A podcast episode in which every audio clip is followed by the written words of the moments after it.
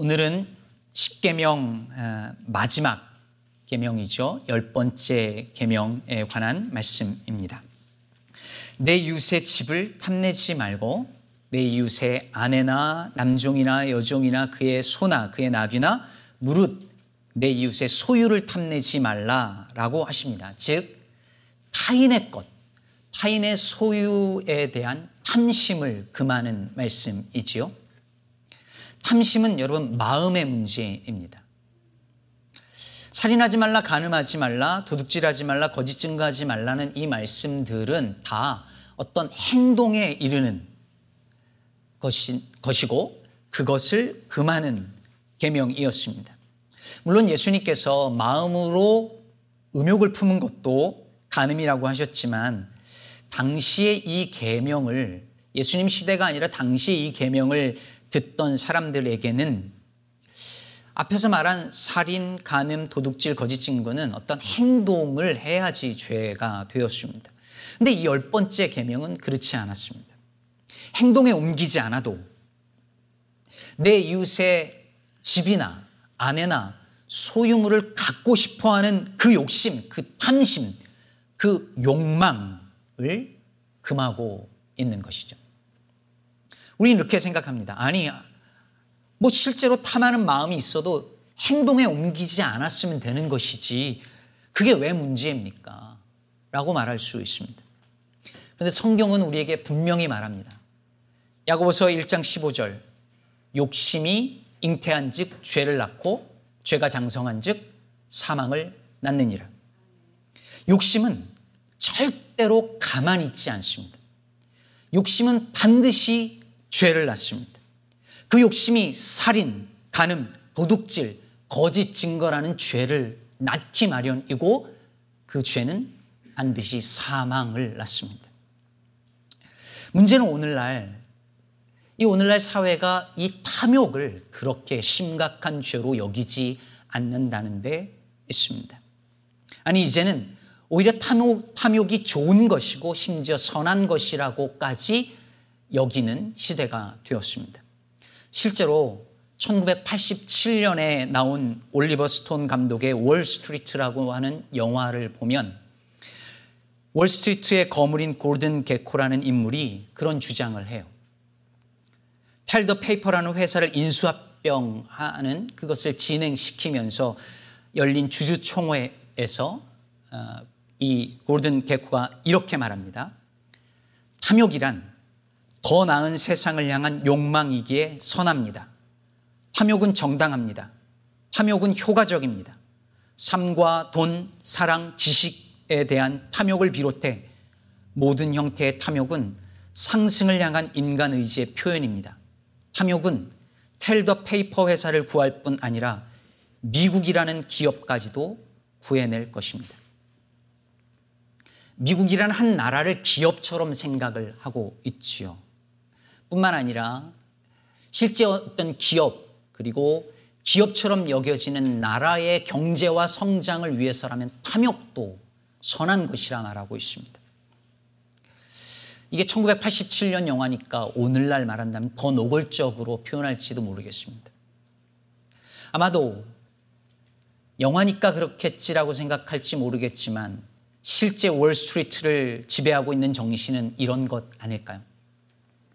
오늘날 사람들은 정말로 탐욕이 있어야 경제가 성장하고 나라가 성장한다고 믿고 그래서 탐욕을 정당화합니다. 이 사회는 우리의 욕망을, 우리가 가진 인간의 욕망을 계속해서 부추기고 확대시키고 극대화시킵니다. 그런데 성경은 분명히 말하죠. 분명하게, 단호하게 성경은 말합니다. 탐욕은 죄입니다.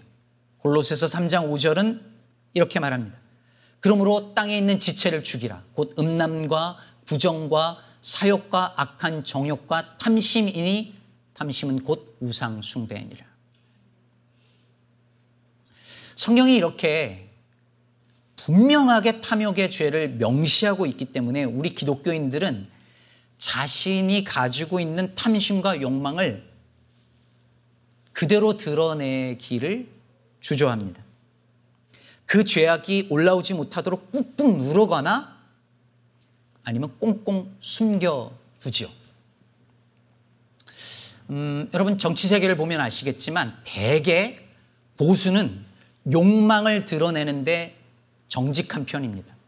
돈과 권력을 가지려고 하는 어떤 그런 욕심을 애써 숨기지 않고 심지어 노골적으로 때로는 추악해 보이도록 그걸 드러내는데 그다지 숨기지 않아요.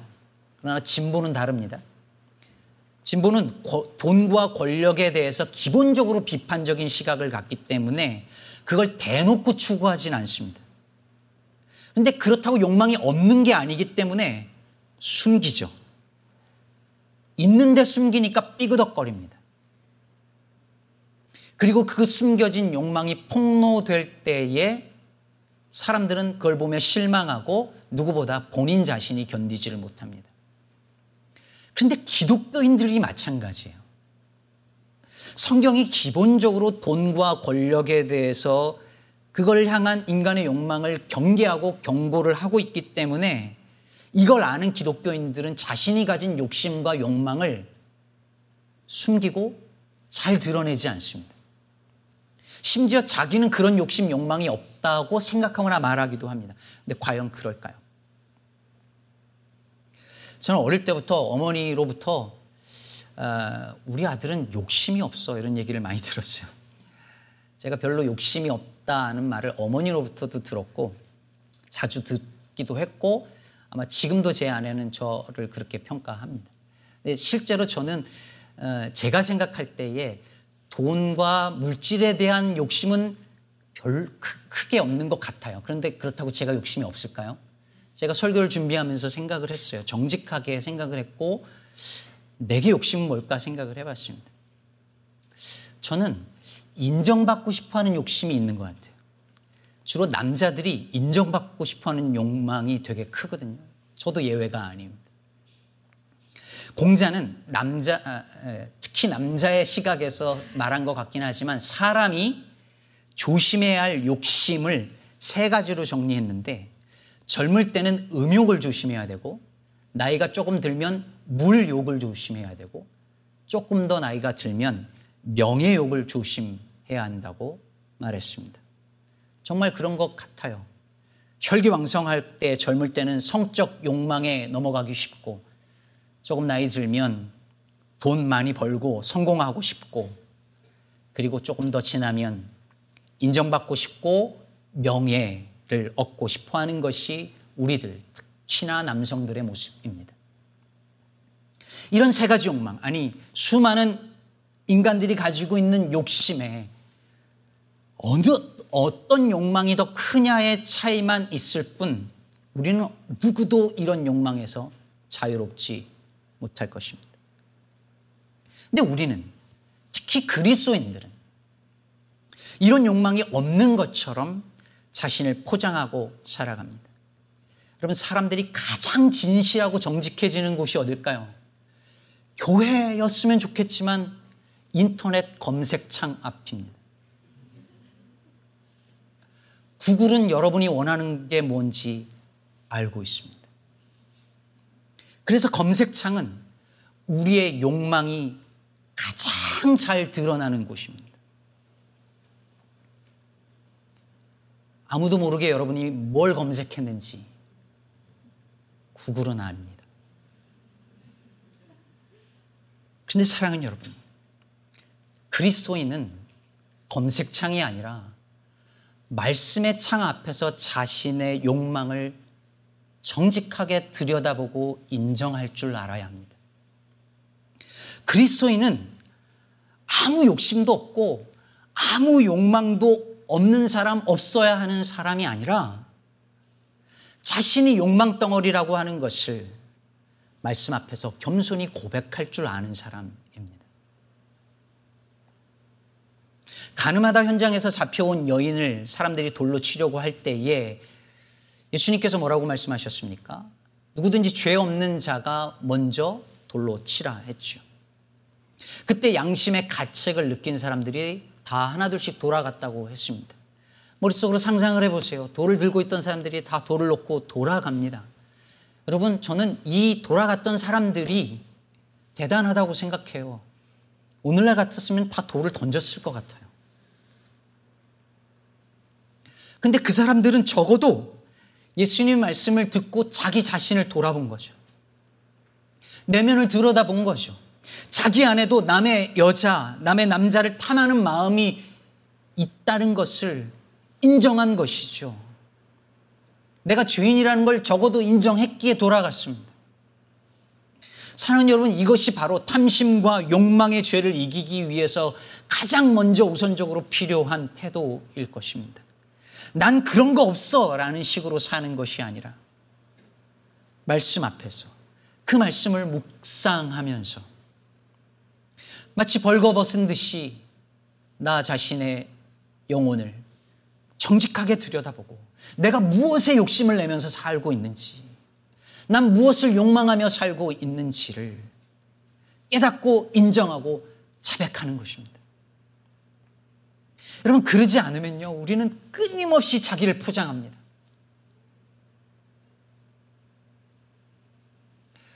우리 그리스도인들은 내 욕망을, 내 욕심을 숨기고 포장하는데 천재적인 사람들입니다.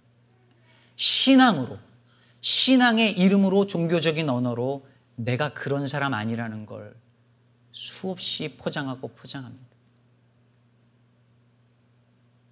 그러니 사랑하는 여러분, 부디 말씀의 창 앞에서 날마다 정직하게 서서 자신을 들여다볼 수 있는 저와 여러분 되시기를 주의 이름으로 축복합니다.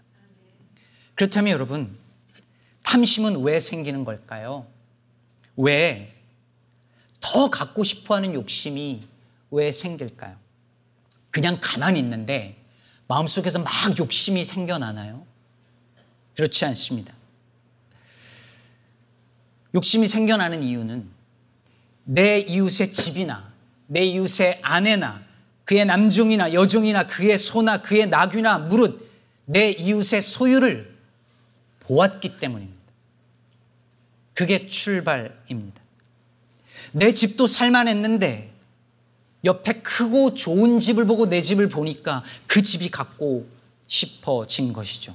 내 아내랑 잘 살고 있었는데 내 이웃의 아내 얼굴을 보고 그 다음에 내 아내 얼굴을 보니까 그 아내를 갖고 싶어진 것이죠. 보는 것이 출발이에요. 하와가 선악을 알게 하는 나무 열매에 욕심을 내기 시작한 그 순간을 성경이 뭐라고 기록을 하고 있습니까? 여자가 그 나무를 본즉 먹음직도 하고 보암직도 하고 지혜롭게 할 만큼 탐스럽기도 한 나무인지라. 보았습니다. 보았더니 보암직도 하고 탐스럽기도 했습니다. 안목의 정욕이죠. 오늘날 자본주의 사회는 우리에게 끊임없이 우리가 가지지 못한 것 그리고 남이 가지고 있는 것을 끊임없이 보여줍니다. 보고 싶지 않아도 매일매일 우리에게 그것을 보여줍니다. 명품 가방과 옷을 보여주고 잘생긴 남자와 미모의 여성을 드라마를 통해서 계속 보여주고 여러분 매일 보시잖아요, 밤마다. 내가 누리지 못한 것을 그걸 누리고 있는 사람들의 모습을 보여줍니다. 그리고 당신도 저것을 가져야 하고 가질 수 있다고 메시지를 던집니다. 그것을 가지지 못한 나는 불행하고 불안하다고 느끼게 만듭니다.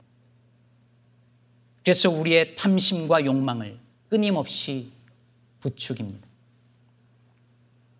자본주의를 가리켜서 탐욕을 합법화한 시스템이라고 부르는 데는 이런 이유가 있는 것입니다. 사회주의는 질투를 합법한 시스템이라고 하고 자본주의는 탐욕을 합법화한 시스템이라고 하더라고요. 여러분 넷플릭스 드라마 오징어 게임이 전 세계적인 열풍을 일으켰잖아요. 며칠 전 기사를 하나 봤는데요. 한 미국인 유튜버가 현실판 오징어 게임을 실제로 열었었답니다. 근데 이 유튜브 영상이 공개 사흘 만에 1억 뷰를 넘었대요. 이 사람이 총 상금과 세트 제작에 40억 원을 들였고 실제로 지원자 456명을 받아서 그 드라마처럼 게임을 진행을 한 거예요. 죽이진 않았겠지만 말입니다. 그리고 1등 참가자에게 실제로 45만 6천 달러의 상금을 지급했답니다. 그런데 이 영상의 구독수가 1억을 넘어서고 구독자가 어마어마하게 늘면서 이 사람이 40억 원을 들였는데도 돈을 벌고 남는 장사를 했대요. 그런데 여러분, 이 드라마를 보신 분들은 알겠지, 알겠지만 이 오징어 게임이라는 이 드라마는 본래 돈과 권력에 의해서 노예가 돼버린 사람들의 처참한 현실을 고발하는 드라마예요. 그런데 그런 드라마조차 돈이 삼켜버렸습니다. 드라마가 고발하는 그 내용, 돈과 권력의 노예가 되어서 살고 있는 밑바닥 인생들의 그 처참한 현실에 관한 그 내용은 다 사라지고 달고나 만들어 팔고 무궁화꽃이 피었습니다. 놀이를 상품화하고 너도 나도 달려들어서 돈벌이로 만들어 버렸습니다. 인간의 욕망을 폭로했는데 그것마저 사람들이 욕망을 부추기는 도구로 사용하고 있습니다. 이게 돈의 힘이고 자본주의의 힘입니다. 아주 오래전에 한국에 광고 중에 여러분 부자 되세요 하는 광고 있었어요. 기억나시면 연배가 좀 되신 겁니다. 그때 모든 국민들이 열광했죠. 대놓고 부자 되라니 얼마나 듣기 좋았습니까? 그런데 하지만 적어도 크리스찬들은 그걸 들으며 그것이 우리의 탐욕을 부추기는 거짓 메시지인 것을 알았어야만 했습니다. 이렇듯 오늘날 사회는 우리가 가지지 못한 것, 특히 남이 가진 더 좋은 것을 계속해서 보여주면서 우리의 탐심과 욕망을 끊임없이 자극합니다. 부추깁니다. 그래서 여러분, 탐심은 시기심과 연결되어져 있습니다. 여러분, 시기라는 감정은요, 내가 가지고 있지 않은 것을 남이 가지고 있을 때 느끼는 부러움 혹은 불쾌함 또는 악의를 가리키는 마음입니다. 남이 나보다 뛰어난 외모를 가지고 있다든지 돈이 더 많다든지 나, 나보다 학업 능력이나 아니면 일의 성과가 높다든지 좋은 옷을 입었다든지 남의 자녀가 내 아이보다 더 똑똑하고 더 잘한다든지 그 가정이 더 행복해 보인다든지 하는 것을 볼 때 우리 마음에 생겨나는 그 감정이 시기입니다. 난 그런 거 없어 라는 고 생각하는 분들 한번 가만히 자신을 또 들여다 보시죠.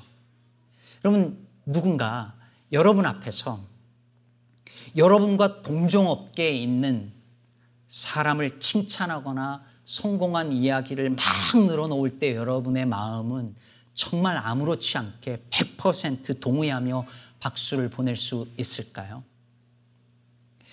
여러분, 제가 언젠가도 한번 언급한 것 같은데 누군가 제 앞에서요, 한국의 저 유명하고 탁월한 목사님 칭찬을 막 저한테 하신다면 전 정말 아무렇지도 않습니다. 이찬수 목사님 막 칭찬하고 그러면 저 같이 맞장구 치고 좋아할 수 있어요. 근데 누군가 여러분 중에 한 분이 저에게 찾아와서 저랑 연배가 비슷한 이 지역에 있는 어느 목사님 이야기를 하면서 아, 그 목사님 설교 진짜 너무 좋고 막 인물도 좋고 성품도 좋고 목회 진짜 탁월해 하셔서 교회가 막 성장한다는 얘기를 들으면 저는 고개를 끄덕이면서 그냥 웃고 넘길 겁니다. 제 안에 있는 시기와 질투를 들키면 안 되니까요. 그리고 마음속엔 복잡한 생각과 감정이 들겠죠. 그런 눈치 없는 분들이 가끔씩 있으시더라고요. 셀 리더인 나에게 다른 셀 리더 칭찬이 들려올 때 드는 마음. 장로인 나에게 다른 장로 믿음 너무 좋다라는 이야기가 들려올 때 드는 마음. 남편인 나에게 다른 남편 칭찬이 들려올 때 드는 마음. 내가 아닌 다른 사람이 선택받았을 때 드는 마음, 내가 없는 것을 그가 가지고 있다는 것을 알았을 때 드는 마음, 이 모든 것이 시기심이죠. 그리고 그 시기의 마음은 타인이 가지고 있는 그것을 내가 갖고 싶다라고 하는 탐심과 욕망으로 이어지게 되어져 있습니다. 그런데 참 신기하죠. 갖고 싶은 것을 가지면 욕망이 해소될 것 같은데 여러분 우리의 욕망은 그것을 가진다고 결코 사라지지 않습니다. 이것이 욕구와 욕망의 차이입니다. 욕구는 무엇입니까? 물을 먹고 싶은 것. 목이 마른데 먹고 싶은 건 욕구예요. 근데 그때 물을 먹으면 해소됩니다. 배가 고파요. 먹을 걸 먹으면 그 욕구는 해소됩니다. 그런데 우리가 가진 욕망은 해소되지 않습니다. 여러분, 욕구 해소라는 말은 있어도 욕망 해소라는 말은 들어보지 못했겠죠. 없습니다. 안 됩니다. 끊임없이 우리는 다른 것을 계속해서 욕망합니다. 여러분 보세요. 사람들이 탐심을 가지고 욕심과 욕망 가운데 살아있는 이유는 뭔가 끊임없이 내 안에 결핍되어 있는 어떤 것이 있기 때문이죠. 그래서 우리는 그 결핍을 뭔가로 계속 채우려고 애를 씁니다. 뭔가를 구입하고 쉬지 않고 일을 하고 돈을 벌고 승진을 하고 명예를 얻고 사람을 만나고 취미 생활을 하고 심지어 종교 생활을 열심히 하고 근데 문제는 그 어떤 것으로 내, 어떤 것으로도 내 안에 있는 이 결핍이 그 욕망이 채워지지 않는다는 데 있습니다. 왜 그럴까요? 왜 우리의 욕망은 채워도 채워도 이 결핍되어 있는 공간을 채우지 못할까요? 이것을 아주 오래전 아우구스티누스는 정확하게 간파하여 이렇게 말했습니다. 주님은 우리를 주님 당신을 향하여 있도록 지으셨기에 우리의 마음은 당신 안에서 안식할 때까지 쉴 수 없습니다. 우리의 마음은 하나님이 아니고서는 채울 수 없도록 창조되었습니다. 하나님만을 사랑하고 하나님께 사랑받고 살도록 창조되어졌기 때문에 그 공간을 다른 것으로 채우려고 욕망할 때에 아무리 채워도 채워도 그 결핍은 채워지지 않게 되어져 있는 것이죠. 이걸 알지 못하기 때문에 사람들은 끊임없이 뭔가를 갈망하고 바라고 또 채우려고 또 채우려고 평생을 그렇게 살아가는 것입니다. 여러분 이제 왜 탐심이 우상숭배인지 이해가 되시지 않습니까? 탐심은 하나님으로 채워야 할 공간을 다른 것으로 채우려는 시도입니다. 남의 것을 탐하는 이유는 하나님 한 분만을 온전히 마음에 모시고 살지 않기 때문입니다. 따라서 여러분 이제 10계명의 이 마지막 계명에 와서 깨달아야 하는 것이 뭐냐면 이 열 번째 계명이 첫 번째 계명과 다르지 않다는 거예요. 내 이웃의 소유를 탐하지 말라는 그 말씀은 너는 나 외에 다른 신들을 너에게 두지 말라는 말씀과 같은 계명인 것입니다. 그러므로 사랑하는 성도 여러분, 탐심과 욕망으로부터 자유로워지기 위해서 우리에게 필요한 것은 금욕이 아닙니다. 욕망을 누르고 누르고 누르고 마치 없는 것처럼 숨기는 것이 아닙니다. 우리에게 필요한 것은 금욕이 아니라 사랑입니다. 하나님을 사랑하는 것입니다. 탐심은 마음의 문제이고 마음이 무엇을 지향하며 무엇을 욕망하며 무엇을 사랑하느냐의 문제거든요. 그래서 성경은 욕망을 없애도록 노력하라고 말하는 것이 아니라 욕망의 대상, 우리의 사랑의 대상, 우리가 바라고 원하는 그 대상을 바꾸라고 말하고 있습니다. 하나님을 사랑하는 것입니다. 하나님을 갈망하는 것입니다. 하나님을 기뻐하고 즐거워할 때만이 우리는 비로소 탐심과 욕망에서 조금씩 벗어날 수 있습니다. 하박국 선지자가 말했던 것이 바로 그것이죠.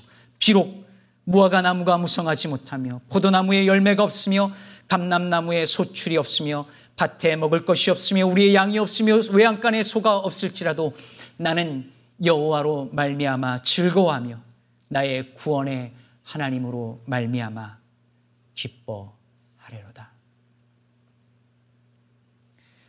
잠시 후 성찬식을 할 것입니다.